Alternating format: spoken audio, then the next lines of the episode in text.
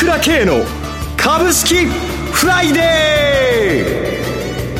ー。この番組はアセットマネジメント朝倉の提供でお送りします。皆さんおはようございます。進行役の浜田節子です。朝倉慶の株式フライデー。今日も株式投資をする上で重要となる注目ポイントを取り上げてまいります。パーソナリティは、アセットマネジメント朝倉代表取締役で、経済アナリストの朝倉慶さんです。朝倉さん、おはようございます。おはようございます。よろしくお願いいたします。ますさて、今週のマーケット、朝倉さんはどうご覧になってらっしゃいますか？そうですね、はい、やっぱり日米とも思ったより、まあ、悪くなかったなというところですよね。はい。えー、ナスダックも4日連続上がってるということでね、S&P もですけどね、はい、アメリカ市場も悪くない、えー、日本市場も、まあ、あの ETF の、まあ、分配金売りっていうのが、あのかなり懸念されてたんですけどね、えー、まあ、そういったことも乗り越えてしまっているということで、上がってるというわけではないですけども、まあ、思ったより良かったなっていう程度かなというところだと思いますね。はい。はい、えー、そして国内も、昨日は2万6500円回復する場面もあったそうですよね。まあ、もともとその直近の地点でバンバンバンと4つ窓を開けて、急激に下がってましたから、えーはい、それ少し取り返しに行ったかなと思ったところ、またちょっと下がっちゃったんだけども、はい、またちょっと、あの、盛り返してきたってところで、まあ、日本の場合はね、そんなに、その、遅は出したわけじゃなく、悪くないので、えー、まあ、少し落ち着いておかしくないわけで、今の水準っていうのは、本当にまだ、まだまだ全然安いなという感じはしてますよね。この後詳しくお話を伺ってまいりたいと思いますが、さて、朝倉さん、明日ですね、いよいよ朝倉セミナー開催です。皆さん、朝倉さんのお話をもうこの時期楽しみにされていると思いますが、どんなお話になりそうですか？少しだけ教えてください。そうですね。これやっぱり、特に話したいのが、やっぱりこの新冷戦ですね。はい、えー、これ、激化する新新冷戦ということで、まあ、もともとこれでロシアのウクライナ侵攻で全てが変わってしまったんですけれども、この影響っていうのがどんどん出てきてると、ないしはどんどんまださらに出てくるというのがこれからなんですね。はい、まあ歴史的な動きになってきてますので、特に日本でもね、あの、サハリンの問題がまあロシア接収だよという話になってきてますけれども、これはまあ一つですよね。それから、昨日、イギリスのジョンソンさんが結局辞任に追い込まれましたけども、はい、まあスキャンダル云々っていうことでいろいろあるわけなんだけども、やっぱり背景には物価高があるわけですよね。はいえー、まあその冷戦の中で結局、まあ民主主義側っていうのがこういうふうにいろいろあるわけだけども、その辺のところ、おのおの日本もアメリカも、あの、欧州も、それから新興国も、ものすごくこの大きな流れを受けるんで、その辺のところ中心に話してみたいと思いますね。もちろんこの円相場、それから日銀の動向、それから中国のゼロコロナ、あその辺のところも網羅的にですね、えー、詳細を話してみたいと思います。はい。国内のみならず海外情勢の現状、行方についてたっぷりお話を伺えるということですね。そうですね。それからまあ、あと、ここの局面で、えー、どういう狙いを持っているかという会社紹介に関しては、あ当社銘柄マスターの長谷川慎一、西野達がじっくり話しますから、これも楽しみですよ。朝倉さんのお話はもちろんですが、えー、西野さん、そして長谷川さんのお話も聞き逃せません。7月の朝倉オンラインセミナーの開催は明日です。7月9日土曜日午後1時30分から午後5時まで。こちらはオンラインセミナーのみの受付です。参加ご希望の方は、朝倉さんの情報発信会社 ASK1 のホームページからお申し込みください。参加料金は税込み1万3000円。原則クレジットカード決済のみとなります。クレジットカードをお持ちでない方でセミナー参加をご希望の方は ASK1 のフリーダイヤル0120-222-464 0120-222-464までお電話ください。なお、セミナーでは取扱い商品の勧誘を行う場合がございます。また、今後の新型コロナウイルス流行の状況によっては実施できない場合がありますのでご了承ください。CM を挟みまして、朝倉さんに詳しくお話を伺っていきます。鋭い分析力で注目、経済予測のプロ、朝倉慶。日々のマーケット情勢や株式情報、個別銘柄の解説を朝倉本人とスタッフが平日16時、メールで約10分の動画を無料で配信中。株の判断に迷ったら朝倉系。詳しくはアセットマネジメント朝倉のウェブサイトへ。本日の市況解説無料メールマガジンにご登録ください。アセットマネジメント朝倉は、証券取引、金銭、有価証券の予託、貸付行為は行っておりません。また、情報提供する金融商品の取引では、相場変動などにより損失を生じる恐れがあります。取引説明書、契約締結前交付書面などを十分にお読みいただき、ご理解の上お取引ください。金融商品仲介業者登録関東財務局長金中第605号。さて、直近のスケジュールですが、今日は、えー、SQ ですね、オプション SQ の算出日、えー、そして ETF の決算集中日ということで、また今晩アメリカの雇用統計、週末には国内では参議院選挙を控えているというところで、まあ、今後も、えー、スケジュール目白押しですけれども、朝倉さん、現状どうご覧になっていらっしゃいますでしょうか？そうですね。まあ、今週思ったよりというところだったわけですけれども、はい、まあ、やっぱり今週の特徴っていうか、まあ、この、悪いニュースがいろいろ出てきたっていうのが、かえってまあ 良かったなというふうに、まあなってきてるわけですよね。具体的にどうでしょうか？今、あの、やっぱり、商品相場で原油が一気にね、はいえー、100ドルを割れましたということも起きましたし、はい、それから長期金利がね、はい、まあ、一気に2.7%台まで入ってしまうと、アメリカの長期金利ですけどもね、そういうことも起きましたし、それから、まあ、あまあ、ミシガン大学の消費者マインド指数なんか、過去最低って、えー、なんで過去最低なのって、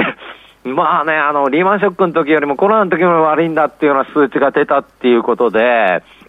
やっぱりこういった一連のことっていうのが、やっぱり、このいわゆるリセッションっていうか、景気後退が意外に我々の想像よりも早いぞと。で、アトランタ連銀の GDP ナウもマイナスになっちゃってるっていうことで、はい、13もマイナスで、四六もマイナスで、リセッションじゃんって感じで、えー、まあそういったことが、まあいきなり今週のこの出てきてる中でいきなり現れてきたと、まあその懸念っていうのはずっと持ってたんですけれども、はいそうすると、かえってこれはこう今までインフレで悩んでたわけですから、はい、まあ、そこに対しての緩和感っていうか、あそのそういうところも、まあ、クローズアップされてきたということはありますよね。例えばアメリカのオーラ理事、FRB 理事が0.75、7月上げるんだって言ってるけれども、その次に、じゃあ9月はあちょっと緩和して0.5か、そこいらになるかもしれないというような発言になってきてますので、はいえー、少しこのインフレ懸念っていうのが、まあ、その、や、和らいできたというのはあると思います。まあ、もちろん、先週もお話したけど、それが相場の地合いが悪いんで、えー、悪い方ばっかり見ちゃうということはあるんだけれども、ただそこがやっぱ前面に出てきたことで、まあ、少しはその、まあ、過大なインフレ懸念っていうか、それがあったのが緩和したという中で相場が盛り返したという部分はやっぱりあるんじゃないかと思いますよね。はい、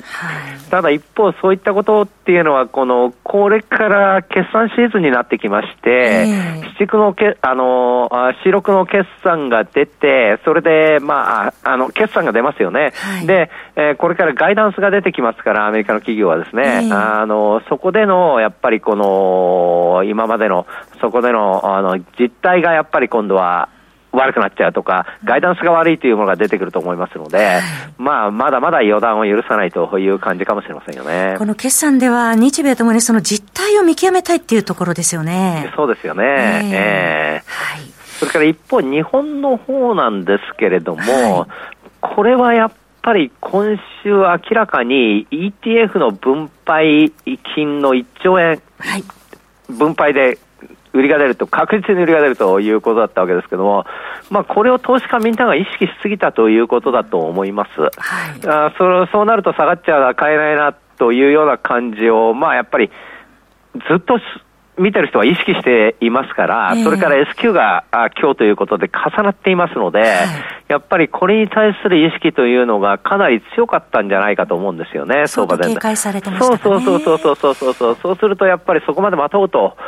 いうようなところがあったと思うんですよね。そこが余計にその、まあ、いわゆるその逆ですね、ないしはそれに備えて、かなりその、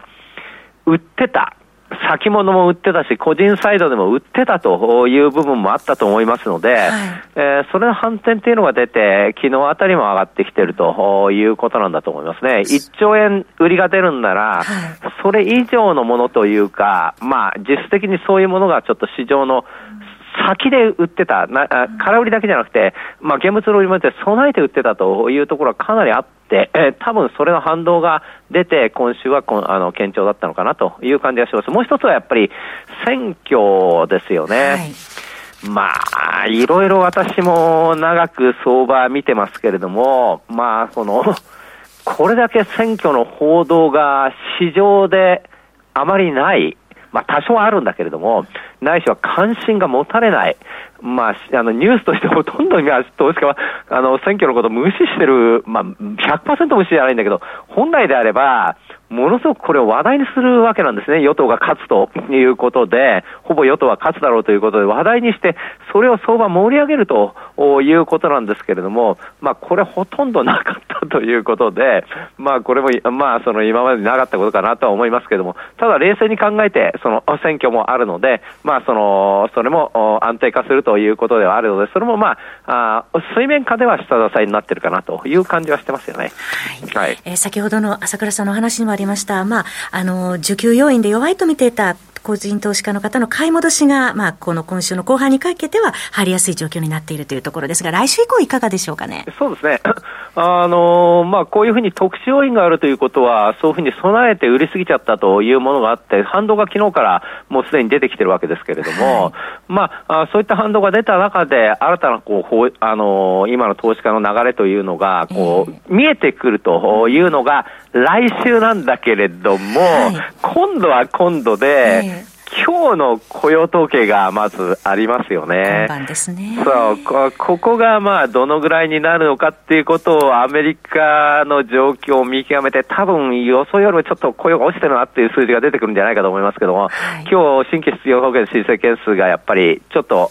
やっぱり増えてるということでしたから、えー、雇用がちょっと意外にと、あまあ、良くなくなってるなというのが出てきてます。それから、やっぱり来週はなんて言っても、まあ、あの CPI、はい、消費者物価が出るので、13日ですね。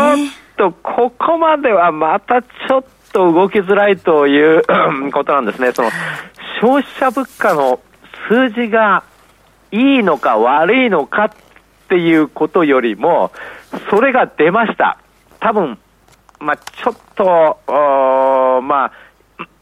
低下するようなのが出るんじゃないかと思うんですけれども、今までまでよりはちょっと、あの、消費者物価がちょっと下がってきたなっていうのが出るんじゃないかと思うんですが、はい、そこを市場がどう捉えるのか、えー、えー、そこを捉えて市場がどう出るのかっていうアメリカの市場ですね、それを見極めたいという気持ちがあると思いますので、やっぱりまあちょっと13日までは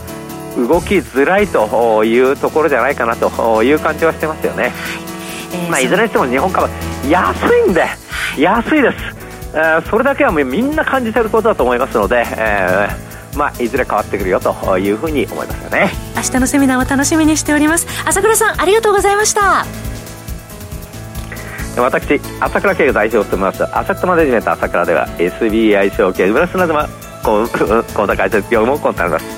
私のホームページから口座開設に対策と週2回無料で銘柄情報を提供するサービスがありますぜひご利用ください。それでは今日は週末金曜日頑張っていきましょう！